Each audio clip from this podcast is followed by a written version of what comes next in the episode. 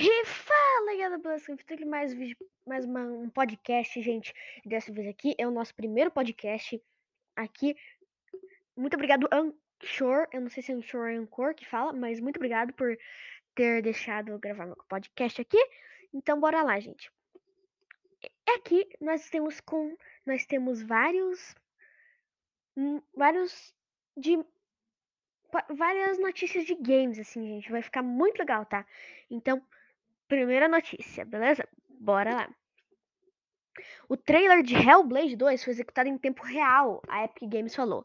Um usuário do Twitter compartilhou um vídeo no qual a Epic Games confirma que o trailer de Hellblade 2, sendo a saga, aconteceu em tempo real. Usuários de diversos fóruns online afirmam que já estavam esperando que isso tivesse acontecido devido a outros dados divulgados pela empresa antes do lançamento do trailer, gente, sabia? O cara, ele postou um link que tava o trailer do Hellblade, gente. Então, ó, muita gente ficou impressionada com a qualidade que o trailer foi apresentado, gente. E os outros também, eles especularam sobre os processos criativos que envolveram a criação. O conteúdo do trailer, ele também forneceu muitos detalhes sobre a nova geração e o que aumentou ainda mais a expectativa com relação à capacidade do Xbox Series X, que para quem não sabe vai lançar o Xbox Series X, tá? Pelo fórum do Reset Era, alguns usuários afirmaram estar ansiosos para conferir a apresentação do gameplay no próximo evento da Xbox no dia 23 de julho, tá? A Epic Games ela explicou que para o novo jogo ela pretende oferecer gráficos com um tom de realismo intenso, com uma potência cada melhor, tá? Então a todo mundo tá esperando isso, gente. Todo mundo tá esperando esse jogo, tá? Ela e a Vai ser muito legal. Eu acredito que vai ser muito legal. Então, próxima notícia, tá? Ghost of Tsushima é o terceiro jogo ocidental a tirar nota máxima na Famitsu. Então, o Ghost of Tsushima será lançado nesta sexta-feira, dia 17, e deve encerrar a geração com chave de ouro, sendo o último exclusivo a ser lançado na PlayStation 4. O game ele já recebeu notas pela crítica especializada, e também foi sucesso absoluto nas análises japonesas, sendo o terceiro jogo ocidental a tirar nota máxima na Famitsu, com um feito que poucos jogos ocidentais conseguiram realizar. Ghost of Tsushima é o terceiro jogo americano a conseguir 40/40 na Famitsu. O portal realiza análises com quatro críticos. Os únicos que conseguiram a nota máxima até hoje foram os premiados The Elder Scrolls V Skyrim e GTA V. Tá?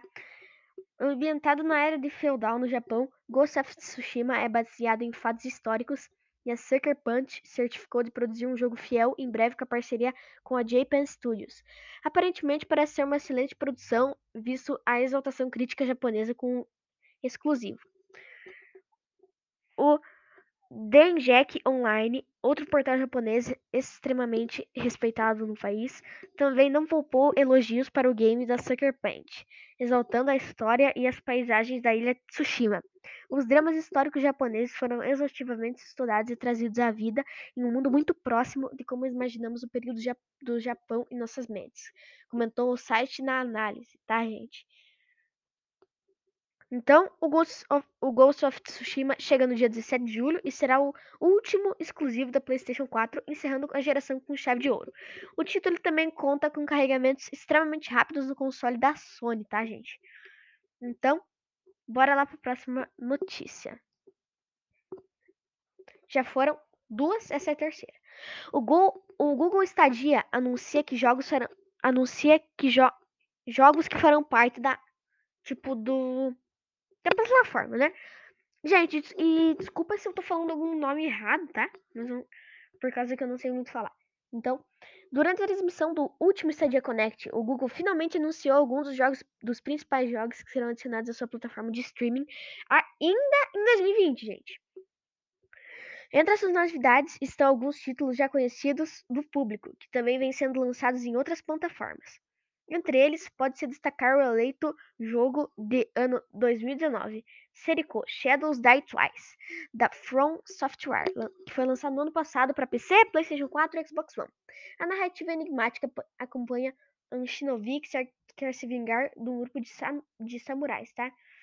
a lista também tá tem vários títulos muito interessantes também, como Mafia 2, Mafia 3 Remastered, 2K CZ Tech, Borderlands 3, Serial Sam 4, PGA Tour, We Will Battlegrounds, NBA 2K21, mas esses ainda estão sem data definida, tá? Em setembro será lançado, gente, o Dead by Daylight, tá? Além de Hitman 1 e Hitman 2. Também vai ter o The Elder Scrolls, que é tipo Skyrim, The Elder Scrolls. Também vai ter Hello Neighbor, Only Range Clapping, Super Boomer Air Online e Orcs Must Die 3, beleza? Então, e também vai ter o Outsiders, que vai estrear no Stadia. E promete alegrar os fãs de Destiny 2, por ser um jogo de tiro com alguns aspectos similares, ele tem em sua jogabilidade. Ele também será lançado posteriormente para PlayStation 4, PlayStation 5, Xbox One, Xbox Series X e PC, beleza? X quer dizer. Então, bora pro próximo. E a nossa última notícia de hoje, tá bom? Xbox Game Pass anuncia novos jogos como Yakuza, Carrion e mais. A Microsoft continua abastecendo o, far, o farto catálogo. O farto catálogo de jogos disponíveis para os assinantes do Xbox Game Pass nos consoles e computadores, com direito, com direito a novidades de peso, como Yakuza Kiwami 2. Tá.